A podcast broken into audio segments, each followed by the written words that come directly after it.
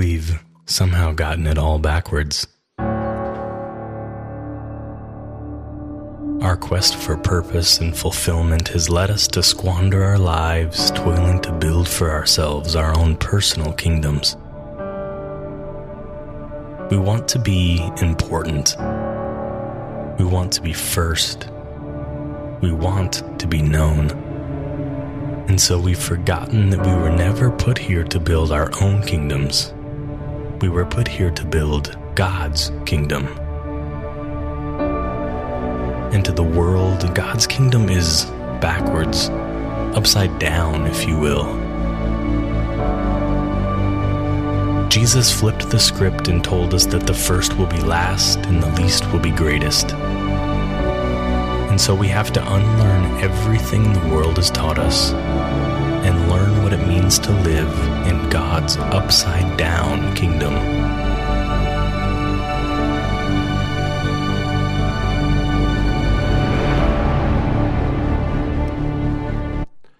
Three weeks ago, we launched a new series which we wanted to have leading up to Easter during the Lent season, which we entitled crossroads.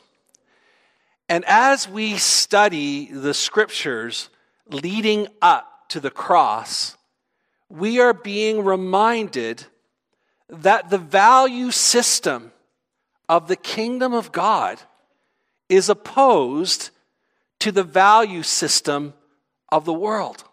The value system of the kingdom of God is opposed to the value system of the world. Some refer to this as the upside down kingdom. Some refer to it as the great reversal. Already in 12 short verses, we've observed the following. We have observed that the Messiah is predicting his rejection by none other than the religious elite of Israel those who are anticipating him, those who understand what the Messiah represents and, and teaching and keeping that before the people more than anyone, his rejection by them, yet an uneducated fisherman recognizes and declares him as the Messiah. Completely reversed, completely upside down. We have the Messiah declaring that yes, there will be victory and yes, there will be glory as all of those have expected to be a part of the Messiah's coming, but it will come through humiliation of rejection and death rather than coming in and overthrowing the dominance of a foreign government. We have seen the faithful followers of Jesus being told that instead of being esteemed and protected from hardship because they are his followers, that they, because they follow him, will instead need to bear their own cross, deny themselves, and follow in his footsteps of humble submission, obedience, surrender, and pain complete reversal of everything they would have anticipated and expected. It's all upside down. Last week, Jessica did an excellent job of unpacking verse 24. Now, wow, she's not even here. I wasn't here, but I, I listened online after uh, this week. She did an excellent job of unpacking verse 24, where she looked at deny yourself, take up your cross, and follow me.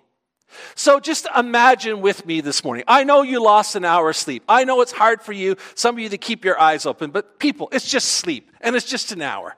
Like, seriously.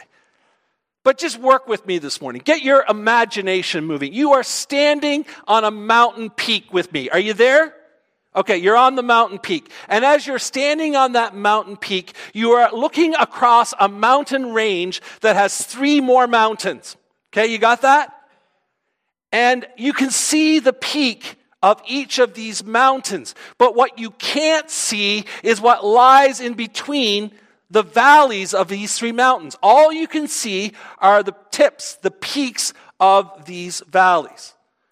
Well, last week, what Jessica gave us was the view from the top of the mountain, helping us see the three peaks of these three mountains.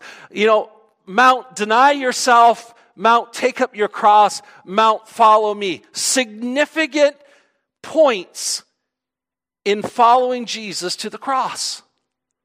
What I want to do today is attempt to walk you through the valleys between the peaks as Jesus elaborates in verses 25 to 27 on what it really means to deny yourself, take up your cross, and follow him. What that will look like as he elaborates on this significant verse, which we found in verse 24. And so the main emphasis of this message this morning is simply this the value system of the world no longer applies when we become followers of Jesus. The value system of the world no longer applies when we become followers of Jesus. So let's read our scripture together this morning Matthew 16, uh, picking up at verses 25 to 27. For whoever wants to save their life will lose it, but whoever loses their life for me will find it. What good will it be for someone to gain the whole world, yet forfeit their soul? Or what can anyone give in exchange for their soul? For the Son of Man is going to come in his Father's glory with his angels, and then he will reward each person according to what they have done. I want us to notice that each of these verses in this section, the three verses, all begin with the word for. F O R. Now, I tend to use the NIV when I'm preaching publicly, and in the NIV translation, verse 26 doesn't have the word for in the English translation. But I want to ensure you this morning that in the original Greek, when this was written, each of these three verses begin with the word for. F O R. Now, the word for is important here for two reasons. First of all, it connects what was said in the previous verse that Jessica preached on last week with what is about to follow. The thoughts that follow are direct, directly connected to that verse with the words for. But secondly, the word for indicates further explanation, fleshing it out, if you will, of what was said in the previous verses. And so I've chosen as my outline this morning to build around the three fours, not to be confused with the nine pieces of eight in the Pirates of the Caribbean, but the three fours. Some of you have no idea what I'm talking about, but that's okay. Specifically, we're going to consider the themes that each of these fours connect to the previous verse. So the first one is life, the theme of life. For whoever wants to save their life will lose it, but whoever loses their life for me will find it. It's important to understand what Jesus is talking about when he uses the word life. Life. Because the word life includes three different areas, if you will, parts, elements, aspects that contribute to the full meaning of life. First is the physical body, the breathing, functioning, living being, our bodies. That's life. They're alive. The second is the soul. The soul being the seat of the emotions, our, our feelings, our desires, our passions, our affections, the things we like, the things we love, our aversions, the things we don't like, the things we hate, like broccoli. The soul. The third element is an eternal element. Human beings are created for eternity, even though our physical bodies die. And so Jesus is talking about the full understanding of life here, holistically, not just the physical life, not just the emotional life, not just the eternal life, but all of life. He is referencing what makes all of us a complete human being, what makes a person a person. And so he says, whoever wants or whoever intends to save their life. This statement teaches us that there's a choice involved. There is a decision here in this statement because if you want to save one's life, you know, you had to choose to do that. And the word save means to keep it safe, to keep it safe, to rescue it, sorry, from danger, self preservation. And so what he's saying is this if the focus, if the desire, if the priority of your life is to ensure that your life is safe, if the focus, if the desire, if the priority of your life is controlling your circumstances in order for you to achieve what it is you desire, the result will be that you will lose it in the end. The word lose is the opposite of save. It will be destroyed, it will be ruined. But whoever loses his life for my sake, on account of me, he said, they will actually find it. We have the great reversal here. After, and the word find it means after you have searched for something for a while, you come across it, you acquire it, you access it. So, what Jesus is addressing here really is the issue of priorities in light of the bigger picture of life. The issue of making temporary life, here and now, more important than eternal life.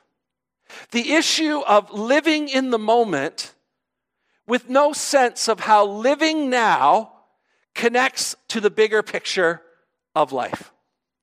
And so culture tells us to live in the moment. We are to live in the moment right? I mean, who hasn't had a Facebook meme on your newsfeed? Live in the moment. Do what feels good. What makes you feel good? Do that. That we are the most important. Of all that we can focus on, we are the most important. We deserve happiness.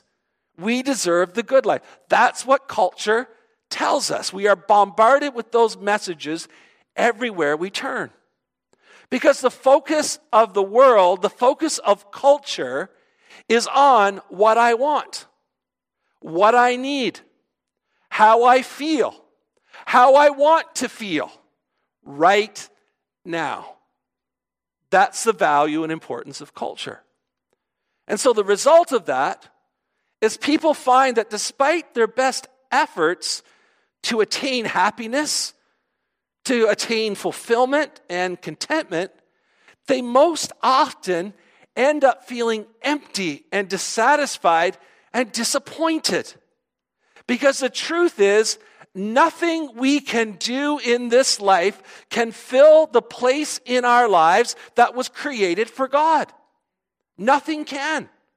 And so, if we are unwilling to allow God to have his rightful place and to shape our priorities, we will either never accomplish what we set out to do, or if we do accomplish what we desire, we will most often find it surprisingly empty.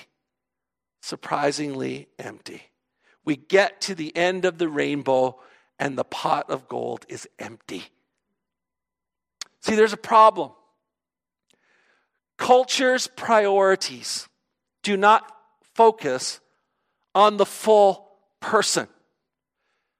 Culture focuses on the physical body, Culture focuses more and more on the emotional state, but culture rarely focuses on the eternal element of a human being. And so, in a sense, if these three pieces make us up, there's a third that culture is not speaking to, appealing to, or meeting the need of as we pursue the priorities of culture. Now, Jesus calls us to follow him. And in following him, we live our lives with eternity in view. We don't just live our lives for this moment. We don't live for what feels good, for what we want right now, for the satisfaction that we are going to find in this limited moment with all of these things. We live with eternity in view. And so, if what he's saying is, if we are willing to submit to him in obedience, if we're willing to put serving him ahead of everything else, it may seem like we're losing. Especially when we start comparing our lives. I mean, the psalmist says it. Why does the wicked prosper? Why do all these people around me seem to be excelling and succeeding and they have all of this and they're not living for you and here am I I am just giving everything to you and I, it seems like I have nothing there are moments when it may seem like we are losing when we compare our lives to others but in fact, Jesus says, you are gaining because he's seeing it in the bigger picture. I remember being 17 years of age. I remember standing at an altar at family camp, and I remember like it is to, was today, the Holy Spirit impressing on me that God was asking me to give my life to full time ministry. And many of you heard me talk about this. I resisted. I didn't want it.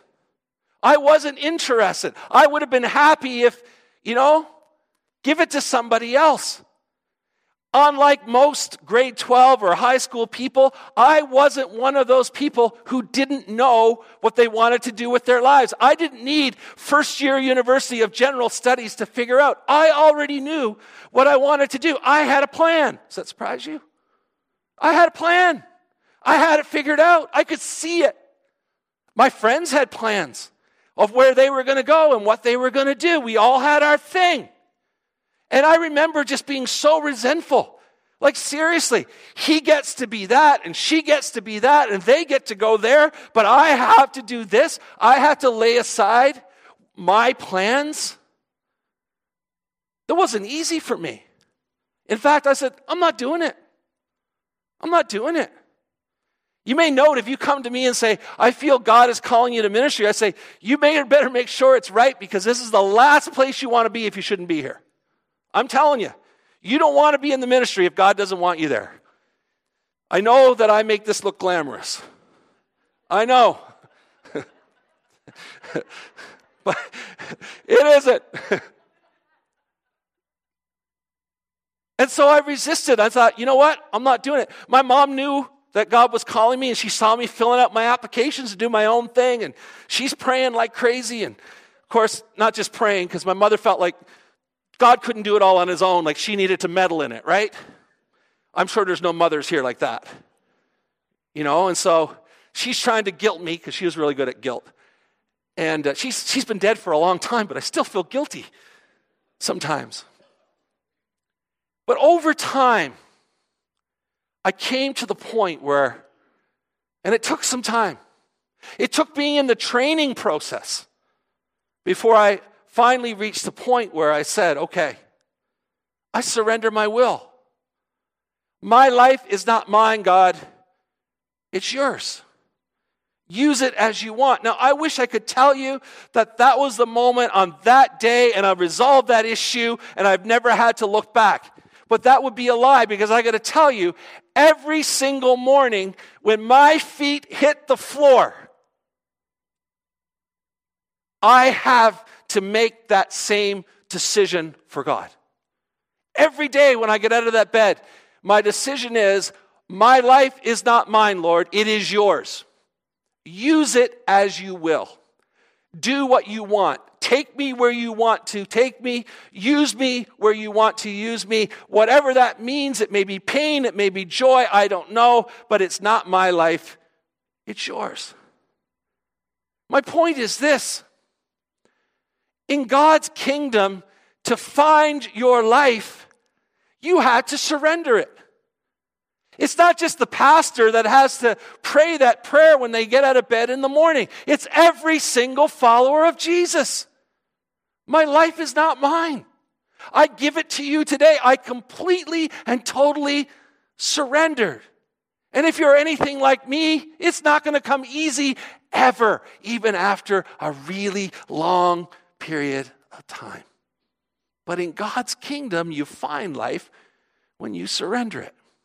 In God's kingdom, the priority of our temporary lives cannot be uh, elevated over the reality of eternal life, of the bigger picture of the kingdom of God. Secondly, possessions. You know what's really excited about preaching this morning? The clock is telling me it's only 10:15. And I don't have to have you out till what? 11:30 quarter to 12. I feel so little pressure this morning. I've never felt so free. Never felt so free. Possessions. For what good will it be for someone to gain the whole world, yet forfeit their soul? Or what can anyone give in exchange for their soul? And so, what Jesus is doing here, he's asking two rhetorical questions. That the answer to the questions are obviously implied in the question itself, thus a rhetorical question, right? Now, it's important to note here that in the English, they go from life to soul in this verse. But in the original language, it's actually the same word. It could just as easily be life as soul. The idea of here is the same as in the previous verse. The idea of life in the fullest, the most complete, body, soul, and spirit, if you will. All of life.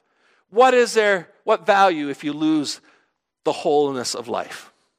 And so the first questions he asks is what will, good will it be for you to gain the whole world, yet forfeit your soul or your life? The word gain is a financial term, it refers to economic acquisition. So you gain all this economic stuff into your life, but in the process, you forfeit. The word forfeit is a judicial term. And so it's like when you don't pay enough parking and you get the ticket or you go through the red light, or you're speeding. Not that any of you would do any of that. But then you have to pay a fine and receive punishment because you've done something wrong. And so he's blending a financial term of gain, of gathering all this stuff, and at the end of the day, receiving punishment and losing out and it costing you. What Jesus is telling them is that there is no good there's no profit. There's no advantage to focusing on attaining everything that the world has to offer at the expense of one's personal relationship with Jesus. And then the question is, or what can anyone give in exchange for his soul or in exchange for his life? I mean, once the life is gone, you can't buy it back, is what Jesus is saying. All the money, all the things that you have attained, all the successes that you've gained, all the accolades, the trophies, the plaques, the write ups, none of that can bring back a life that was not surrendered to Jesus. None of it is of enough value to pay the penalty to fix it. You, you, just can't. Life in God's kingdom is so valuable that nothing that we can attain in this world can come close to the value and the importance of God's kingdom. Jesus is saying it's a bad deal to sacrifice a surrendered life in order to attain the things of the world. He's saying it's not a good bargain. Folks, the truth is, Our culture is a very materialistic culture. We have placed a very high priority on things, on money, on experiences. And if we were to stand, if I were to stand here today and rail against culture and not admit that the church itself has been shaped by a materialistic culture, we would be living in denial and I would be preaching a lie. I would be preaching a lie. Because I believe to my core that one of the greatest challenges that the church faces in the day and age that we live in is the contamination of cultural values that shape even those who are followers of Jesus to the detriment of the kingdom of God. Oh, sure, clap for Jessica, but go quiet for me. See, sadly, it is very difficult to distinguish between the lifestyle of someone who's not a follower of Jesus and the lifestyle of someone who is. It's becoming increasingly blurred. And so, our quest as followers of Jesus for a certain lifestyle, for certain things, for money, for travel, for experiences, they're causing us to put all of our time and energy and we're working ourselves to death to sustain it. We're spending recklessly to achieve it. We're accumulating record levels of debts to sustain it. We spend our limited resources on things that have no eternal value. And in the end, we compromise what matters most in exchange for things that matter very little. The fallout of being driven by all of these cultural values is we're sacrificing our marriages. And so, Christian marriages, and I know there's a debate of whether the statistics are correct, but many suggest that Christian marriages are failing at the rate of secular marriages. Whether it's the same rate or not, we see an alarming rate of marriage failure in the context of the church. Far too much. Far too much. We're losing relationship with our children. Many of us are raising kids that we don't know because we have no time to be with them, that we want to offer, you know, quality time in exchange for quantity time. And so we're giving them all the toys and we're giving them all the money. I remember driving with one of our funeral directors and he lives in Oakville and he's talking about what his kids' friends have. And he said they work so much that they just throw their money at their kids. And he said they have the best of everything, but they don't have a home. They come home to an empty house because mom and dad are so busy working to pay for it all, there's no relationship with their kids. There's no relationship with their kids. We neglect to take care of ourselves. And we've traded a genuine life of surrender to Jesus for a facade of Christianity. A facade of Christianity. A Christianity that has no time to serve God's kingdom. Who has time for that? I'm too busy trying to keep all the balls in the air to live my life. Why? Because the life you're creating is not flowing with God's kingdom. I'm sorry. It just isn't. And so there's no time to serve God's kingdom because I'm too busy serving my own. There's no money to invest in God's kingdom. I need everything I had to prop up my own. Even if it means my only furniture is a table and a chair and a mattress on the floor, I got to have this house. I mean, sadly, that is such a reality in our culture. I can't give to the kingdom of God. I can't afford it. Well, why can't I afford it? Because the monster I've created is consuming everything that's killing me to earn. That's the reality. That's reality. Folks, I'm not saying you can't be financially successful and still be obedient to God's kingdom. I'm not saying that. But I have met many who are, who are in that situation. That they're not building God's kingdom because they are so obsessed with a materialistic culture. And there are some that are using their resources to do great things in the kingdom of God. And it's amazing. I'm going to tell you, we've been able to accomplish things in this church and in God's kingdom and in other countries around the world because there are people of means who have more than most of us who are willing to generously give to it. That's a wonderful. But Jesus himself taught many times about how hard it is to balance the drive for financial gain with obedient living. Some people can manage it, but most of us can't. Most of us can't. The truth is, most of us can't get it right, and that's what Jesus was trying to warn. And this is especially problematic when we sacrifice wholehearted obedience to God and surrender to Jesus to pursue a materialistic lifestyle. We abandon the only possibility for true happiness. We abandon the only possibility for real meaning, seeking instead something that promises happiness and meaning and can't deliver. It can't deliver. In God's kingdom, earthly wealth and accomplishment are a means of greater investment in His purposes. To pursue them for personal gain will pale in comparison to the reward of faithfully serving Jesus in obedience.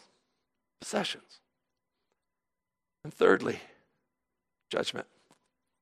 The third four for the Son of Man is going to come in his Father's glory with his angels, and then he will reward each person according to what they have done.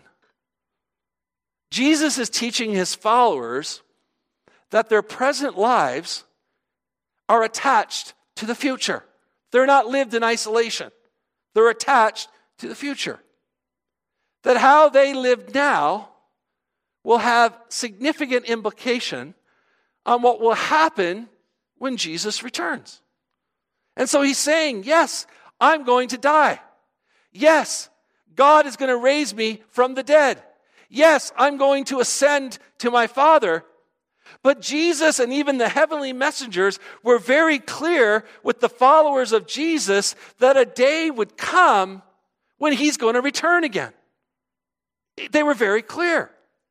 And his return would usher in the fullness of God's kingdom. That we see the kingdom arriving with Jesus' arrival. We see the flavor of it, it breaking in, samples, if you will.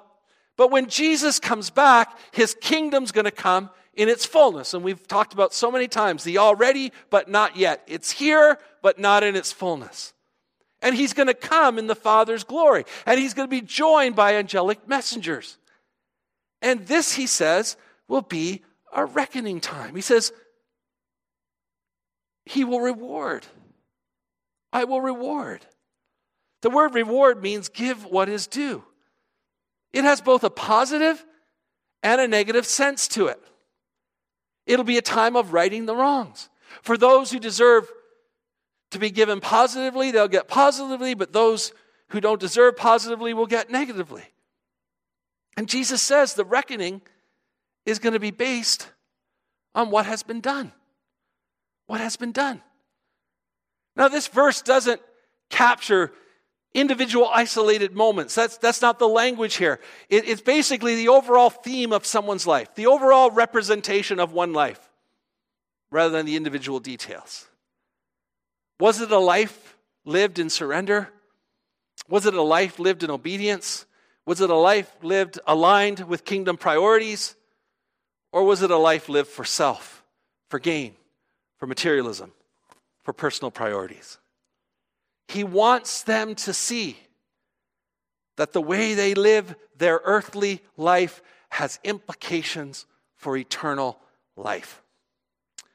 Folks, the truth is, our lives here and now are not detached from eternal implications. Now, people don't like to hear that, and you know, more and more people don't want to preach that. But this life, this world, has a shelf life. This life and this world has a shelf life. Life as we know it here is going to come to an end. Jesus is coming back. That's what the Bible teaches. Now, that doesn't mean we don't respect the earth. I believe we should, Christians should be the greatest environmentalists of taking care of God's creation. I believe that. It doesn't mean that we squander this earth, that we don't take care of it because it has a shelf life. And it doesn't mean that life here doesn't mean anything because we're going on to something bigger. No, what is happening here now matters. This world matters. That's not what I'm saying. But what we do know is that there is a shelf life. When people say to me, you know, if time continues, this world's going to run out and run down. Yes, I know. The Bible tells me that. It's going to be destroyed. No, the Bible doesn't tell me that. Oh, it will be destroyed, but not by what you think. The world has a shelf life. We don't know when. We're not supposed to know when. And we don't listen to the people who predict when. And if we spend our time listening to the people who are trying to figure it out for us, we are wasting our time when we could be using that better in the kingdom of God. Somebody please say amen to that. And take the millions that it's costing you to be on TV to figure it out and give it to something that matters. kind of telling you how I really feel. We don't know when. We're not supposed to know when. And we're not supposed to waste our time trying to figure out when. But we're, tr- we're supposed to live as if it could happen at any moment. That's what we're called to. Work while it is day because night is coming when the work will cease. You do what you can. And you're ready and you're looking and you're ready at any moment. We should never use this truth to invoke fear. Man, I grew up in a home where if they couldn't get you one way, they'd scare to death out of you with the second coming. Truth should never be used to invoke fear. Instead, Jesus' coming should invoke joy and excitement. Is there anything more joyous and exciting than when the King of Kings and the Lord of Lords appears? But it's important that we not lose sight of the fact that how we spend our earthly life will have eternal implications. In fact, in Matthew 7 21 to 23, Jesus gets very specific and it's so stinking scary. This is what he said Not everyone who says to me, Lord, Lord, will enter the kingdom of heaven, but only the one who does the will of my Father who is in heaven. Hmm, the will, the surrendered, obedient life. And he says, Oh, this is where it really gets scary. Many will say to me on that day, Lord, Lord, didn't we prophesy in your name? Didn't we drive out demons in your name? Didn't we perform miracles in your name? And he says, Then I will tell them plainly, I never knew you. Away from me, you evildoers. Wow. Folks, this is this is powerful stuff. I mean, we're not just talking about the nominally Christian here, but we're talking about driving out demons and performing miracles and prophesying in his name. This is big stuff. I mean, we pay people a lot of money to come in and do crusades to do all this. Jesus' point is this salvation is not found by calling him Lord. Salvation is found by living in obedience and doing what he asked us to do. That's salvation. It's not a facade of Christianity. It's not a picking what's convenient and leaving out what isn't. It's living in obedience, a submitted life, a kingdom life, doing what He asks us to do, letting your feet hit the floor every morning. My life is not mine, this is yours. Use it as you will. He wants us to see that this earthly life has eternal implications. And when he returns, only those who, are give, who have given their lives to him in obedience, only those who surrender all that they are and all that they do, only those who make the kingdom of God the priority of their lives are going to spend eternity with him. His words, not mine. And he will reward those who are faithful and he will reject those who are not. We will stand before Jesus, and every one of us, and we will give an account of our lives. And it's important that we not lose sight of that. Every one of us will be accountable for our lives. Because in God's kingdom, how we live our lives today determines how we spend eternity when Jesus returns. That's what he says. I'm going to invite our worship team back. Folks, the value system of the world no longer applies when we become followers of Jesus. In God's kingdom, to find life, you have to surrender it. In God's kingdom, the priority of our temporary lives cannot be elevated above eternal life. In God's kingdom, earthly wealth and accomplishment pale in comparison to the reward of faithfully serving Jesus in obedience.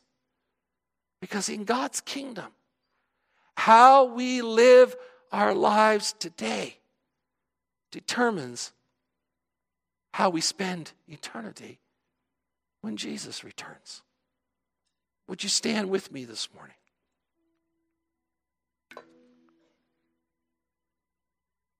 We said when we started out that this crossroad, there's a road that he has to walk and he has to bear, and the humiliation and the suffering and the obedience and the submission.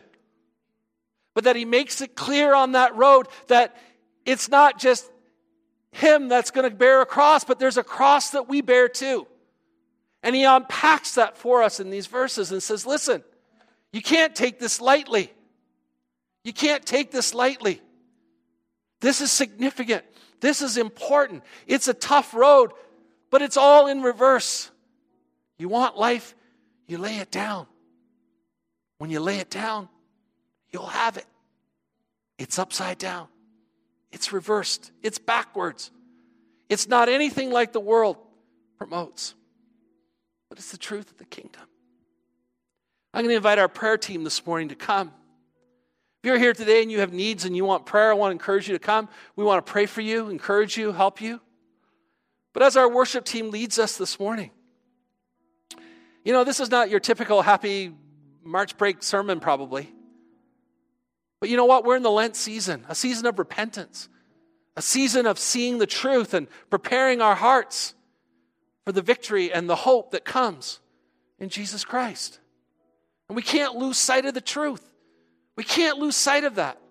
We have to realign ourselves every day, over and over and over, because we are just so prone to get off track. But He's calling us back. And so I encourage you this morning. Maybe you're here and you've never committed your life to Christ, and perhaps I haven't presented it in a way that will make you want to run up here because it's so rewarding and, and yummy and wonderful. But I want you to know the truth this morning. Your life matters. You can live in God's kingdom or outside. And if you live in His kingdom, the rewards are greater than anything that you could ever find in this world. And if you're here this morning and you haven't made that decision, this could be a day where your life is forever changed. Not just here, but for eternity. But for those of us who at some point along the way, or many points along the way, recommitted our lives to Christ, this is another recommitment moment this morning. This is another recommitment moment. Lord, my life is yours. I surrender in obedience. Use it. All I have is yours. All I am is yours. We sing it all the time. Today we make the commitment. We pray it. We mean it. And when we leave here, we live it. We live it. So, prayer time, team, if you would come, worship team, if you'd lead us, and just allow the Holy Spirit, whatever it is He's stirring up in your heart this morning, whatever it is He's, he's saying to you and showing you, would you, would you respond positively? to Him this morning and let Him change your life, your priorities, your values, your purpose.